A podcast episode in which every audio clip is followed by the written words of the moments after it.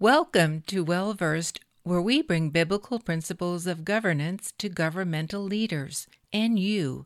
This is the Well Versed podcast. I am really thrilled to hear her story. Melissa Ohden. She is from Kansas City. Now, we'll find out if she's from the Kansas City, Kansas side. That's the real true Kansas City, or the Kansas City, Missouri side. We're about to find out which side is, side is the ongoing battle between the two states, as you well know. But her story is much more important than which side of the state border she lives on. Melissa, welcome to the show. Thank you so much for having me. And thank you for knowing that there are two sides to Kansas City. and uh, I, of course, lived in Kansas. I'm not in the Kansas City area, but I lived away from it. And you live on the Missouri side. Somebody has to, Jim. well, most of Kansas City is in Missouri. What, two thirds of it at least, I suppose. And, and my mother's from Missouri. She was born just a few miles north of where you currently are. Melissa, I am so elated to have you on and tell your story.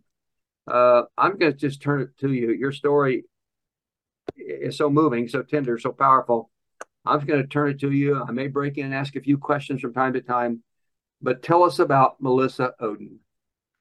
Yeah, Melissa Ohden, I think, like most of us, didn't have this life planned for herself. I mean, my life is a miracle, and certainly God has spared my life and called me to be his witness in the world. And, you know, I always want to be clear with people, no matter if you can relate to my story or not, I think we all know what it's like to be called by God to speak his truth in a world that doesn't often want to hear biblical truth. And so I guess I'll start there to say I'm just like you. But my beginnings are very different than many people. I'll age myself really quickly, Jim. We'll get that little piece out of the way. I'm 45, which I shouldn't have to talk about but I do because the reality is it fits this kind of historical context. So, you know, we we were of course recently celebrating the first March for Life with Roe versus Wade no longer being seen as the law of the land. And that's important for me because 45 years ago during Roe, my birth mother, as a 19 year old college student, was forced to have a saline infusion abortion. And when I say forced, I mean literally forced against her will. It's not pleasant to hear about, but it's one of those realities I think we need to face in the church and in families. You know, my birth mother's family would have been just like any other family you had sitting in your church every Sunday. They were singing in the choir, they were upstanding people in the community. My maternal grandmother was a prominent nurse in their city of Sioux City, Iowa. But like many families, they had a secret. And the secret was that my birth mother had become pregnant while she was engaged to my biological father out of wedlock. And they were not, of course, pleased about this unplanned pregnancy. And so, as a prominent nurse, my grandmother knew how to make a secret forced abortion take place, bypassing hospital regulations and procedures. And so that's what ultimately led to this forced abortion. And we live in a world that wants to say, you know, abortion is always a choice and a right, but we know statistically most women identify feeling pressured into their abortion. And we also live in a world that wants to say that somehow people like me don't exist. But over five days, I soaked in a toxic salt solution of that saline infusion abortion it was meant to poison and scald me to death. It was lasting far longer than what it should have. And so they started to think my birth mother was going to lose her life. They, of course, believed I would lose mine. That was the intention. But on the fifth day of the abortion, they successfully induced her labor. And instead of being delivered as a successful abortion, a dead baby, I was accidentally born alive that day in August of 1977. That is astounding.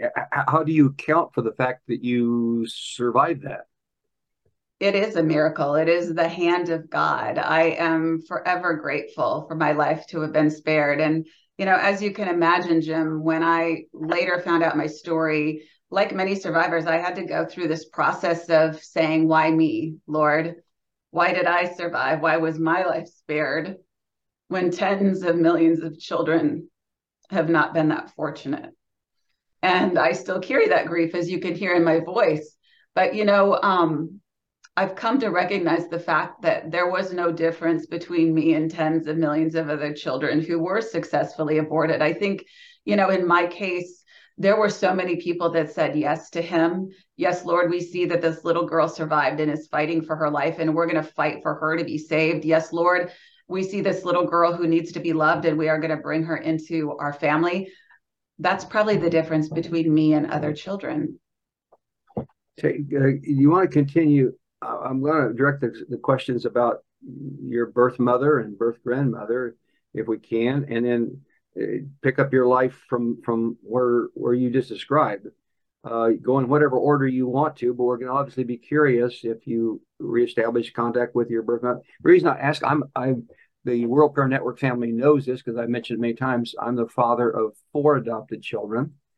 And uh, as it turned out, in the course of time, with my blessing and knowledge, three of the four have made contact eventually with their birth mothers. Those those have been really good. They've chosen to and have been really good. We we we ended up learning that my oldest child was conceived as a result of a gang rape, and uh, a 14 year old girl, and with a highly problematic pregnancy where she had to lay flat on her back for three months. So she's a hero in my book. We we we formed a friendship with her and established contact, and just really got regarded her as a hero. So so I'm quite moved by stories of, like yours by virtue of the route that I have been down. But have you made have you had contact with the, the birth mother the birth grandmother? Is that a fair question to ask? That's a that's a very fair and common question. You know, when I was accidentally delivered alive that day. You know, that day is now my birthday. I just asked a group of teenagers last night, what's the difference between you and me? Why do you have a birthday? And I have a day I was accidentally born alive that I now celebrate as my birthday.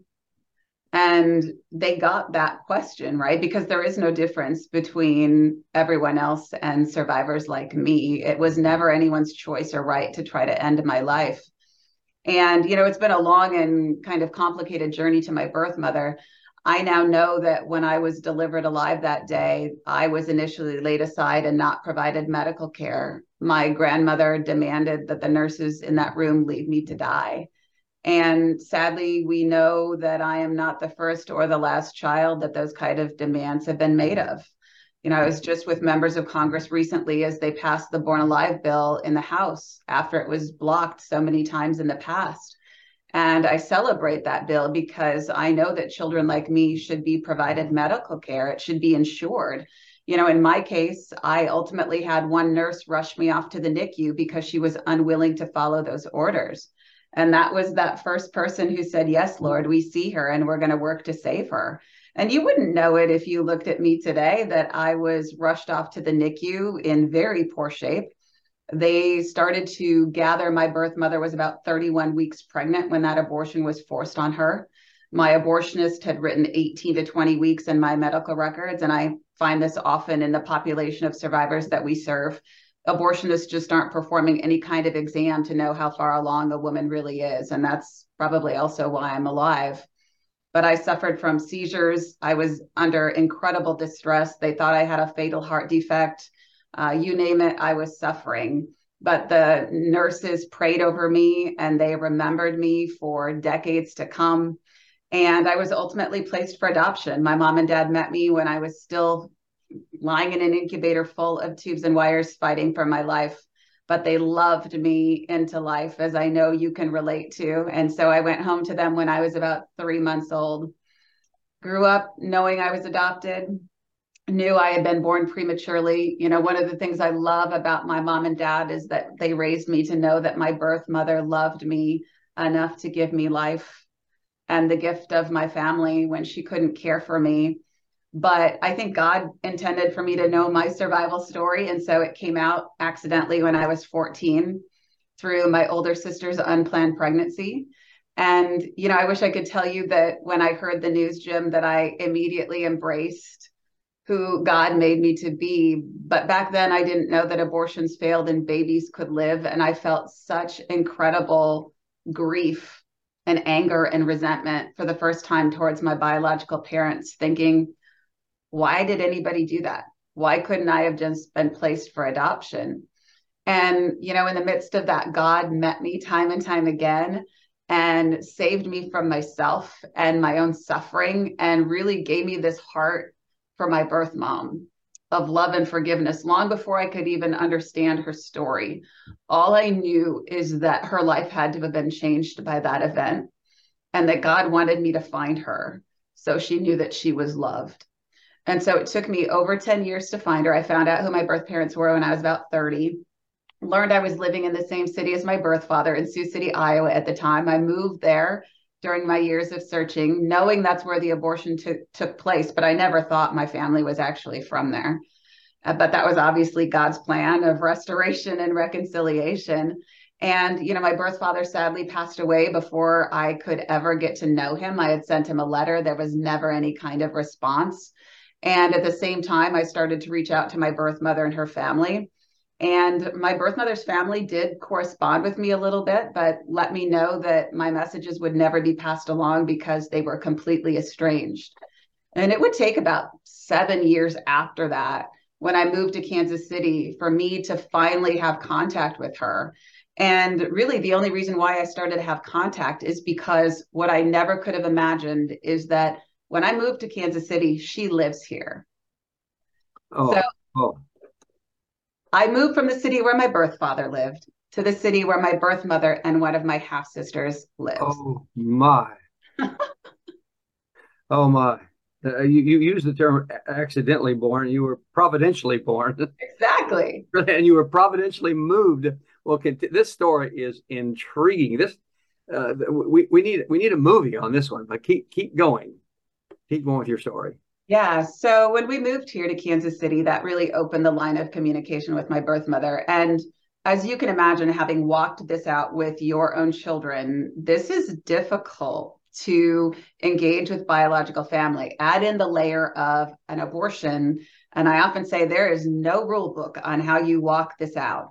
And so it was tenuous when we first started to communicate. And really, the reason why it was tenuous, Jim, is because what I also didn't know is that my birth mother had spent over 30 years believing the abortion had been successful. Oh my goodness. Oh my. And so she did not know it, it had been unsuccessful until she met you? She found out when I was about 30. So, really, I mean, God's timing is so amazing to me. You know, here when I find out who she is and I'm starting to find her and I'm starting to speak publicly. Her family sees me on TV and starts to, they knew immediately who I was. And they finally told her. My grandmother had known, obviously, that I had survived. I now know that when I was rushed off to the NICU, she followed that nurse in and told all the other nurses to keep it a secret that I ever survived. And so they did. So many people knew, but my birth mother did not know. And so that's why it was so hard for us to start communicating because she was so unsure of me. You know, I'll never forget, she said to me very early on in that process, she said, You can't love me the way that you say you do. And now that you know what, what my family did, how could you ever forgive us? And I can tell you where I was standing when I read that because I thought, Jim, that is the worst thing somebody could ever say to me that I don't love them, right? Because I have loved her for so long. And I stepped back from that though, and I realized in that moment that my life had been so different than hers. She was never loved unconditionally. You know, that forced abortion is a good example of that, but it's just one of many examples of that. I was loved unconditionally. My parents are people of great faith. And so I had a very different life. And I love that looking back on it now, even though people know me for the work that I do in this world for life, I think the most important thing I ever could have done was love her and bring her back to Christ. Oh my, there's just so many questions. How, how did you, first of all, how did you find her? And what do you mean did you say her, your, your grandmother, your biological grandmother, birth grandmother, saw you on TV and knew it was you? Did I hear you right? So how did you find your mother? And tell us about this this TV observation. How did that take place?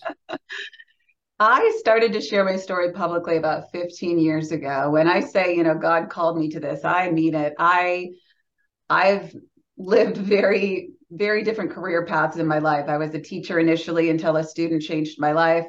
Then I got a master's degree in social work. I've had, always had a heart for serving people, but um, loved what I did as a clinical social worker. And in the midst of it, you know, knew that God had spared my life for a reason and really felt like I was probably supposed to do something with it. I never thought it would become my career and that it was my calling, but started to share my story back in 2007, which is when I found my medical records that included my birth parents' names. That's how it ultimately led me to contact with both sides of those families.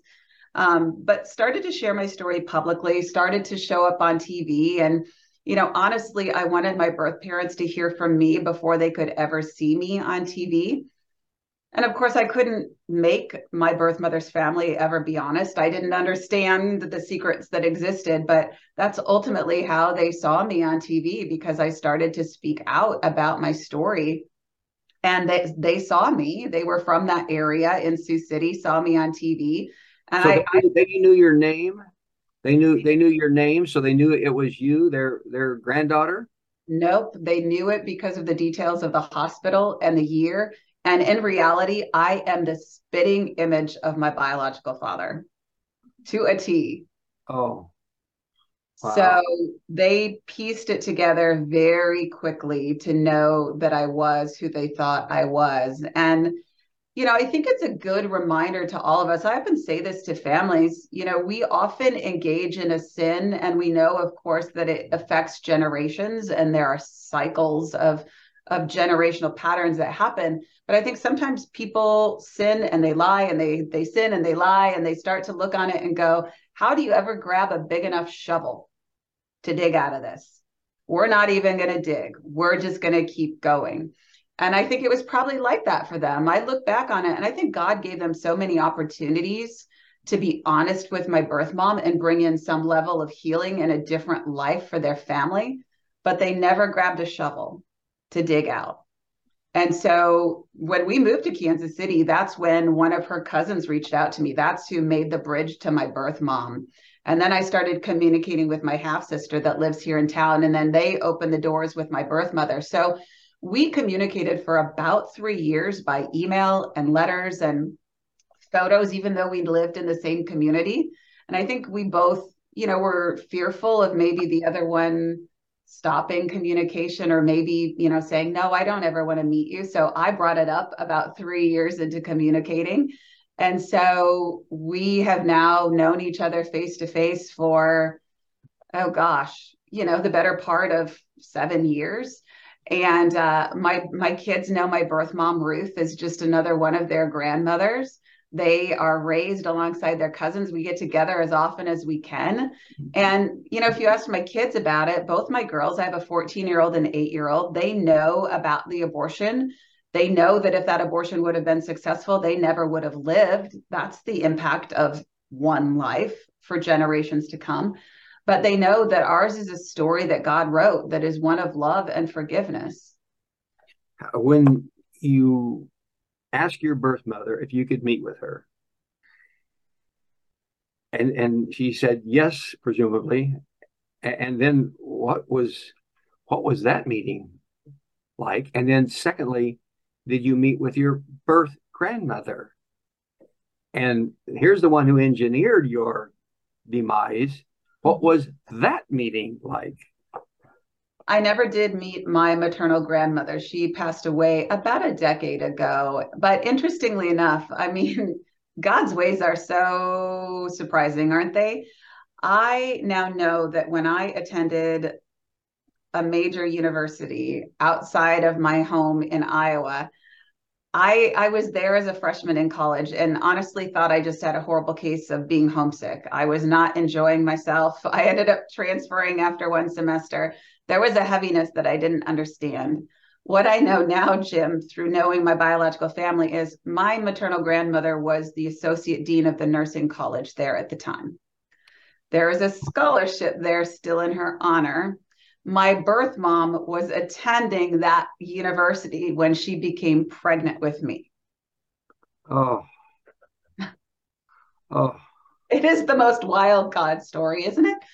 So oh. I I, I suspect our paths crossed, but we never met. My maternal grandfather is still alive. And, you know, my prayer always is that he knows that he is loved and he is forgiven. That's not a relationship he's ever wanted to pursue with me. Oh, so you have not met him? I've not met him. um, you know, like a like a lot of families, that abortion forever changed my birth mother's family.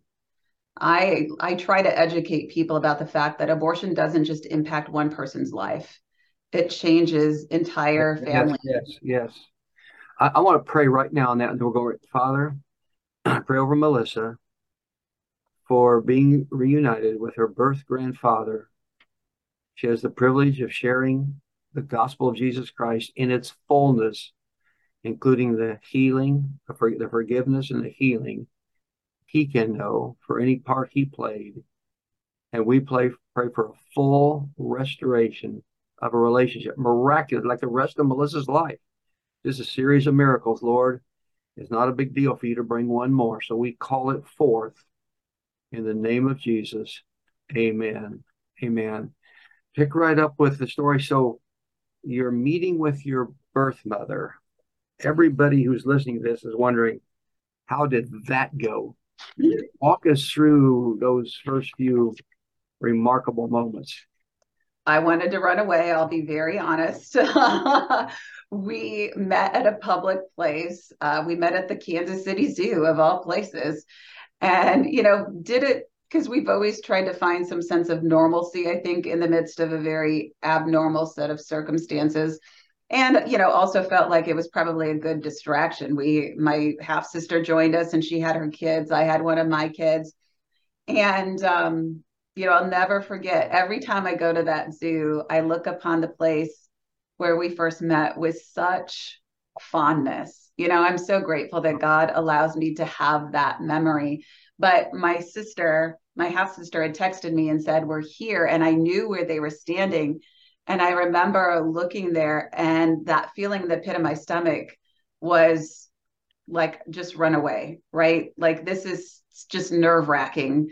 You've been waiting your whole life for this moment, but yet you don't feel like you can do it. And so I just remember counting my steps to her. And my half sister, Jen, was holding Ruth's hand. And I'm the older sister on that side of the family. And I enjoy getting to fill that role when I can with my half sisters. But she very symbolically took Ruth's hand and placed it in mine. And that was so. Ruth is Ruth is the birth mother. Yeah, Ruth is my birth mom. So Jen is my half sister, and so Jen um, placed Ruth's hand in mine. And when Ruth and I embraced that day, she said, "I never got to hold you." That's a real That'll get you, won't it? so that's how our time together began. And I, you know, if Ruth was here today, she would tell you I asked her a lot of questions that day. Uh, I was nervous and also just wanted to ask her as much as I could, not knowing how many opportunities I would have to ask her questions.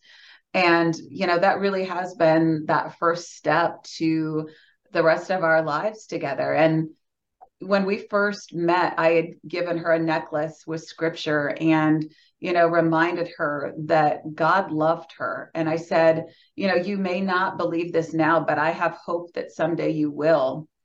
And she said, you know, if there is a God, Melissa, like you always talk about, where was he when I needed him? And I said to her that day, I understand how you feel that way.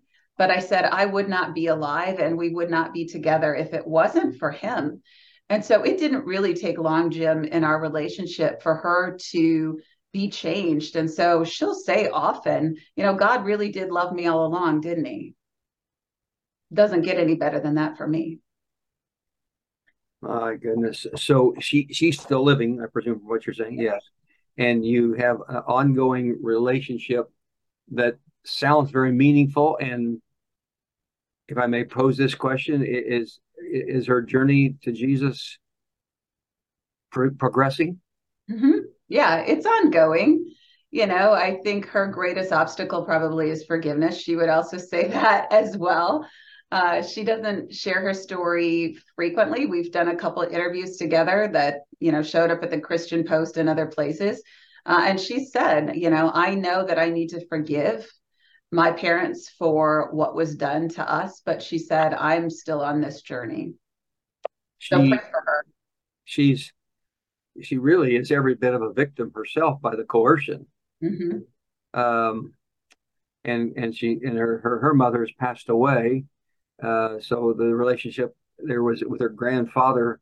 I don't know how active he was in theirs, but well, I just want to agree with you for full healing, forgiveness of herself, mm-hmm. forgiveness of her mother, forgiveness of her father, even the abortionist, mm-hmm. and others involved in in this tragic attempt. And praise God for the miracle. What a Lord, what a miracle worker you are in all of this. In the name of Jesus, I pray. Uh, if you want to continue, I have several questions like how many that you know of that are that that have survived abortion. I, I know there's an organization as such. I've heard, but I want to cover just first your story before we go any sort of that sort of techie stuff. any, any more that you're you're a phenomenally gifted storyteller, and I hope your story gets told everywhere. Uh, is there I, I assume you have an active website. Am I correct? I do. My personal website is Melissa Ohden, O-H-D-E-N.com. I have one book out right now called You Carried Me, A Daughter's Memoir. My second book will come out next January, so January 2024, with Focus on the Family. The working title right now is Abortion Survivors Break Their Silence. So in it, I tell uh, about 10 other abortion survivors' stories and a couple stories through the lens of the woman who has experienced a failed abortion. So giving women like my biological mother a voice, something that hasn't ever really happened in our society before. The uh, you went by that pretty quickly for the average person getting a paper and pencil or writing it down. So I'm going to repeat it. Melissa M E L I S S A Ohden O H D E N dot com. An unusual spelling for Ohden. And the book she has out is You Carried Me. I suppose they can get it on Amazon.com. Mm-hmm. And uh, abortion, the next book, watch for Abortion Survivors Break Their Silence. Did I get that right? You did. Uh, walk me through a little more, any more in the relationship component, your story, your family, before I go on some kind of techie questions. Any more that we haven't covered in that? That's an incredibly moving story to hear. Uh, it brings a teardrop to everyone's eyes who's listening right now. Anything more on that story?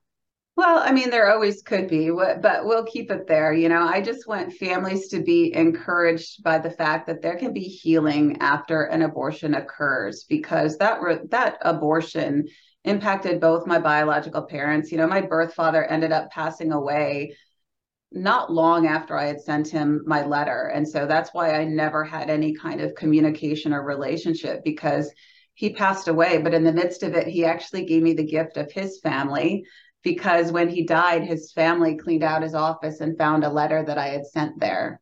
And so, oh, I know, minor detail.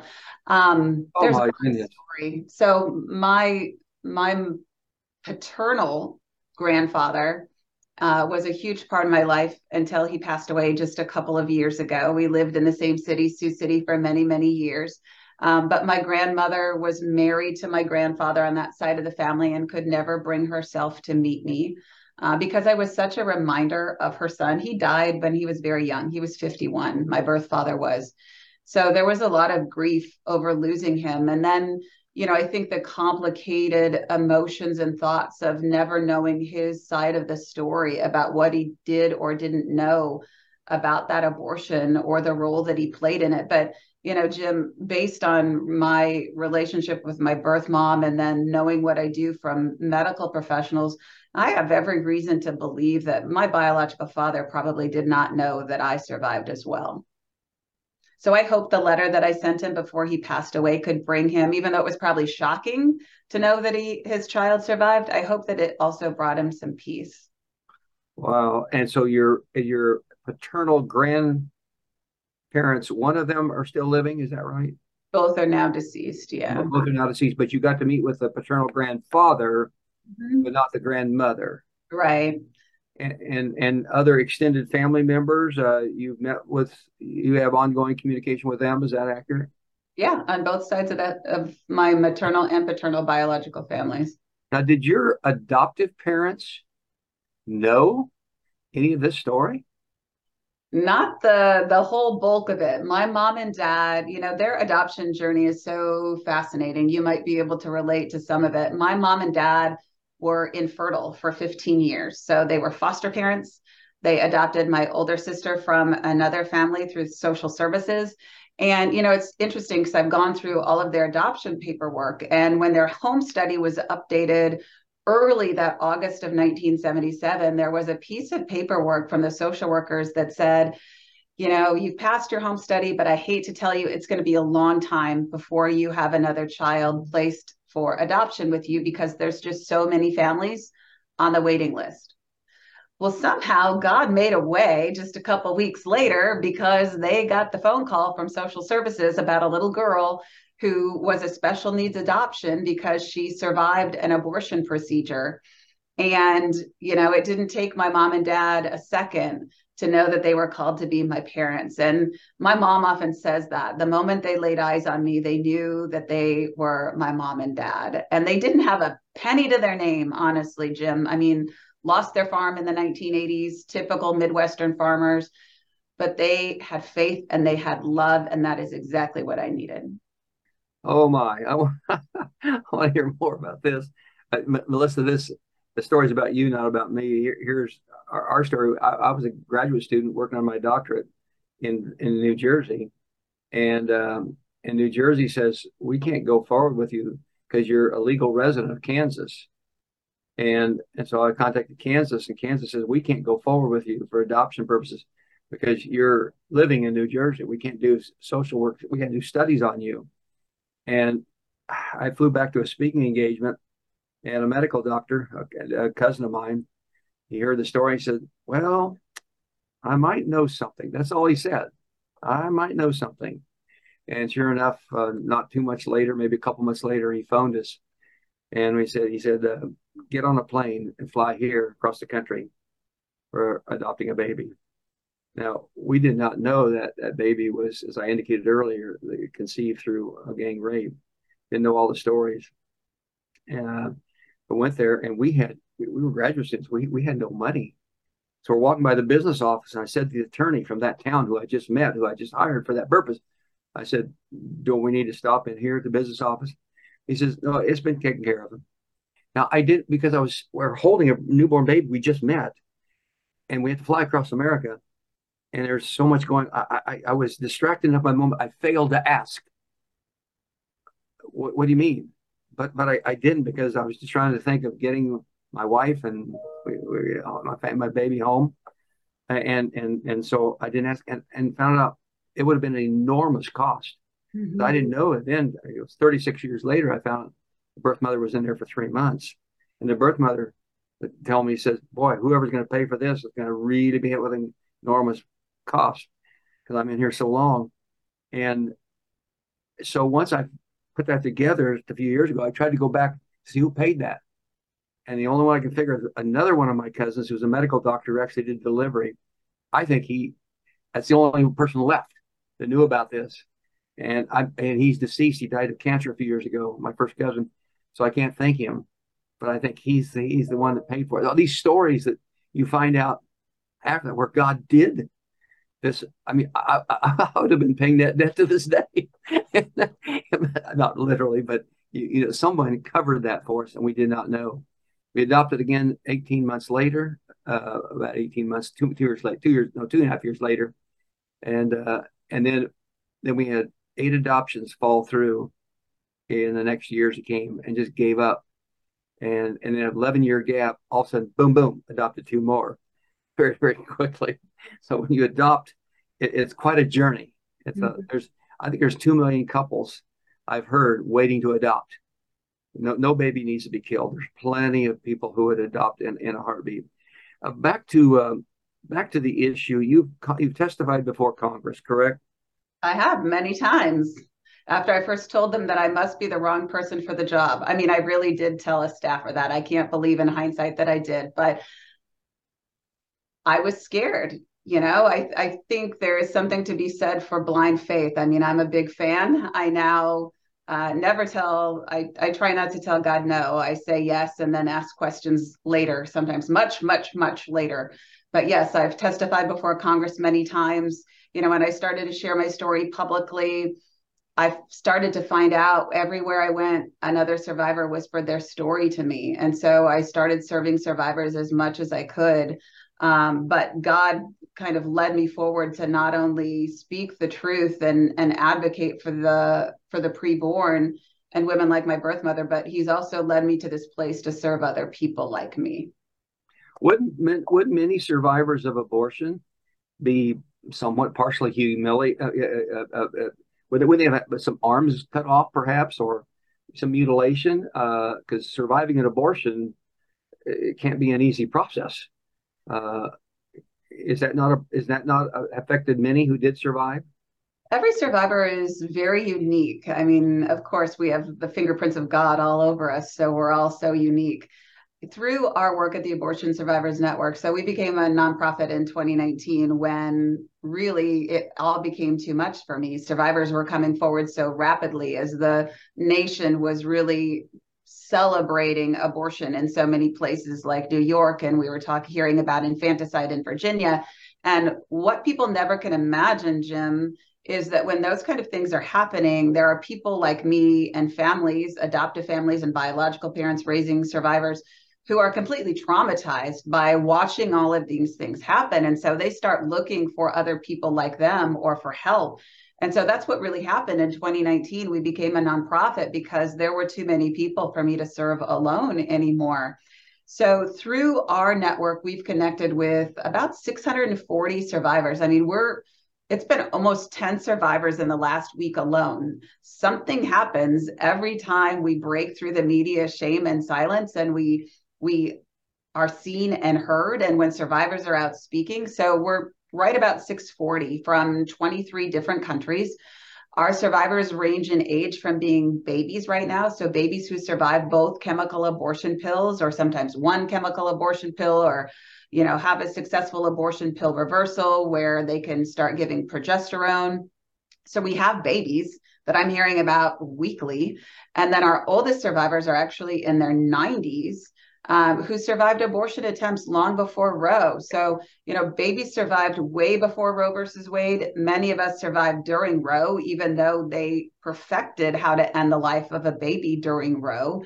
And babies are still surviving abortions today. And we're not typically who you expect us to be. I'm not scalded anywhere. People tend to have that question. I'm not scalded. I don't have any heart defects. Uh, I do have like asthma that may or may not be related to what happened to me. I think my one big issue is my immune system is wonky. Uh, many survivors have very interesting immune systems because babies in the womb experience the stress that their mothers go through. So think of a crisis unplanned pregnancy. Then you add on the stress of some sort of an abortion attempt, whether they're trying it at home or they're, you know, in a hospital or they're in a clinic. So the amount of stress my body bore in that saline abortion, I can't even begin to imagine how much I suffered. But what I can tell you is that my trauma, my body switch was turned on, and I can never quite turn that sucker quite off. So I've had shingles 12 times. My body just is always under stress pretty amazing story. I, I am unfortunate amount of time we got to get to prayer because we are a prayer network. But say a word if you would. And Melissa, you you are profound as a speaker. You are remarkable. Uh, what what a what a remarkable story this is, and and and your your your your articulation skills are so phenomenal. You're able to paint the pictures uh, really really well. I see why they want you to speak in front of Congress and everywhere else you're in demand. By the way, if people want you to speak, they, can they go to Melissa Ohden? That's O H D E N, folks. MelissaOhden.com, and they can uh, find you, can make connection with you there for a speaking engagement. Absolutely, there. And also, our Abortion Survivors Network website is Abortion Survivors org and they can find out more about me and book other survivors to speak as well. That's part of what we do. We heal them through a specialized curriculum. We empower them with a community and relationships that further that healing. We equip them with how to be speakers and train them in advocacy. And then we launch them, we activate them. We'll have ambassadors in probably 20 states later this year. So we can make abortion ultimately unthinkable and preach the gospel through our lives. The network is called Abortion Survivors Network. Is that right? And is there a website for that? Yep. So that is abortionsurvivors.org. And folks can find us on social media at that particular handle as well, the Abortion Survivors Network.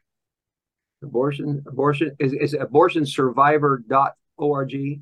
Yep, abortion survivors, plural, dot org. Oh, plural, uh, plural. Okay. Thank you.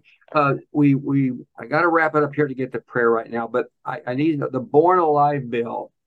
I, I, I was shocked that any human being could vote against this, uh, but every single Democrat voted against it except for Henry uh, in Texas, and then Vincent Gonzalez in Texas voted present. Right. Uh, I believe I'm accurate that every Republican voted for it. So it came out to 220 versus 210 by that close. I mean, how could we have gotten to a place in the country where 210 people elected to Congress have said if a baby survives abortion, and, and you heard what Nancy Pelosi, Kamala Harris, even Chuck Schumer over in the Senate said how terrible this is. Uh, say a word about that, and we're going to wrap up and go right to prayer. I was in the gallery that day for the vote. I was with members of Congress, Congresswoman Ann Wagner and Majority Leader Scalise, who I've worked with for about 10 years to get this passed. So it means a lot to me. And, you know, I can tell you to see, unfortunately, the Democrat side dressed in white making a stand. What they don't realize, Jim, is that people like me are watching. We are their constituents as well. This is not a partisan issue. Abortion survivors are not a partisan issue. We are fellow human beings des- who deserve protection and respect. And so this is always my kind of my olive branch to them to say instead of standing up against us and fighting against my population being cared for, could you just listen to me for once? Wow. Wow, my goodness. I saw the picture of the Democrat uh, members of Congress dressed in white making a protest statement. I, I want to say you should be dressed in red, blood drenched from the innocent blood that's flowing under the streets of the city for what, what you are doing. This is this is beyond me.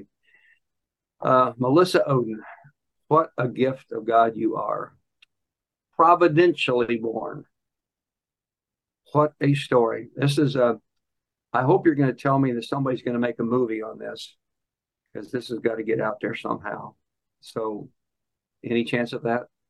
We're working on it. It's uh, it's a funding issue. So if anybody really has a a joy for that boy, we've got a, a place where you can help make that happen. The enemy would love nothing more than my story and the stories of my fellow survivors to remain silent. So pray for that.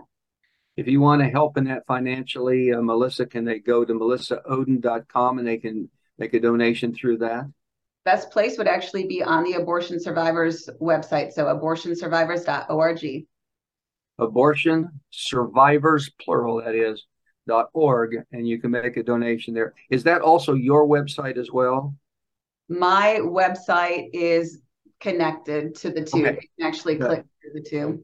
Well, we need to see that movie come out. Lord Jesus, we just call for it. Call for the right people, the right funds, the right director, producer, etc., etc. Um, Melissa, would you just pray in prayer, or lead a prayer right now? I'm thinking of people who are listening right now, who are watching, who were like that family, your birth family. They were in church, they were in the choir, might even teach a Sunday school class, and they made a very tragic decision may have coerced the daughter or may just themselves made that decision. And um, would you just pray for them right now to receive the full healing and restoration that God has for them? Father God, we just thank you for our time together. Lord, we thank you for the gift of every life, not just the lives of abortion survivors like me, but all life, including those who have been impacted by an abortion. Lord, we pray for the men, we pray for the women, we pray for the grandparents and the aunts and uncles, the siblings, the cousins, even friends who have been part of an abortion. Lord, as we enter this new time in our nation, we know that the key to rebuilding a culture of life is truly healing. And so it starts with each of us individually and in our families, Lord. So please break the strongholds of abortion, heal the generations that have been so hurt by abortion, Lord. Bring healing to people's hearts and ultimately to families, and may that spill over into our culture and, and every area of our nation. In Jesus' name I pray. Amen. And Lord, thank you. Thank you for saving the life of Melissa like Moses found in the Nile. Lord, thank you for miraculously saving her. And she's been raised up as the voice to the defenseless.